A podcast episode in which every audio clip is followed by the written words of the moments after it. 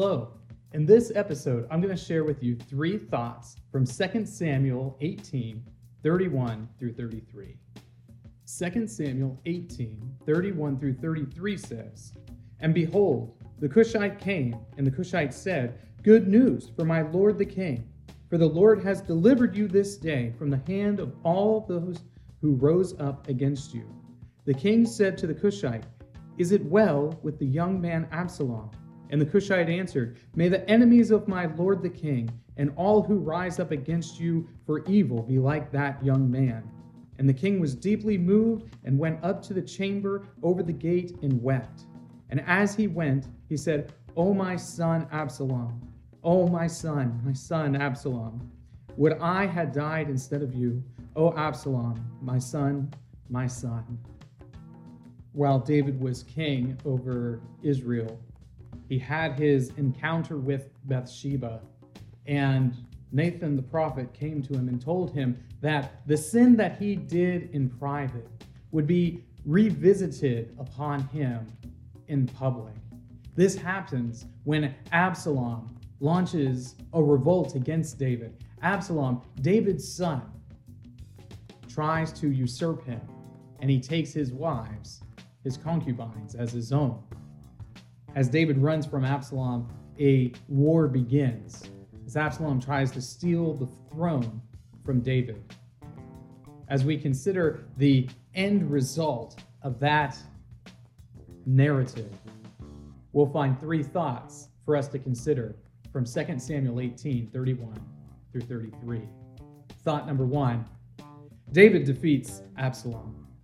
So, this usurping of the throne by Absalom ultimately fails. He spends years developing a following so that he might oust King David. But ultimately, Absalom is defeated and his army is dispersed and spread out. David wins the battle against Absalom. But that battle that he wins is bittersweet at best. Thought number two David is concerned for Absalom. David is concerned for the well being of his son. When he hears of the battle that's taken place between his army and Absalom's army, he wants to know not just how the battle went, but also how it fared for his son, his son that was trying to take the kingdom away from him. David's concern for Absalom is concern that fathers all understand and recognize that even when their son is doing something that they despise, something that they hate, a father will still be concerned for his son. Thought number three David mourns for Absalom.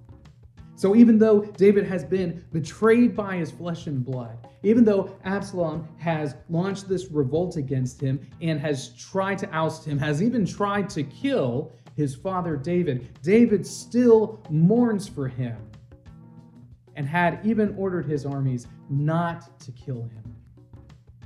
David is utterly defeated in his soul because of the death of his son Absalom. He is crushed. And he mourns for his son, which once again is something that parents will understand. I think that in David's interaction with Absalom, we can see just a hint, just a shadow of the way our Heavenly Father acts towards us. Our Heavenly Father absolutely is capable of defeating us. That's easy enough. Our Heavenly Father also, though, is concerned for us. He is concerned for all of His creation. Our Heavenly Father mourns for us when we're lost. He grieves for His creation that rebels against Him.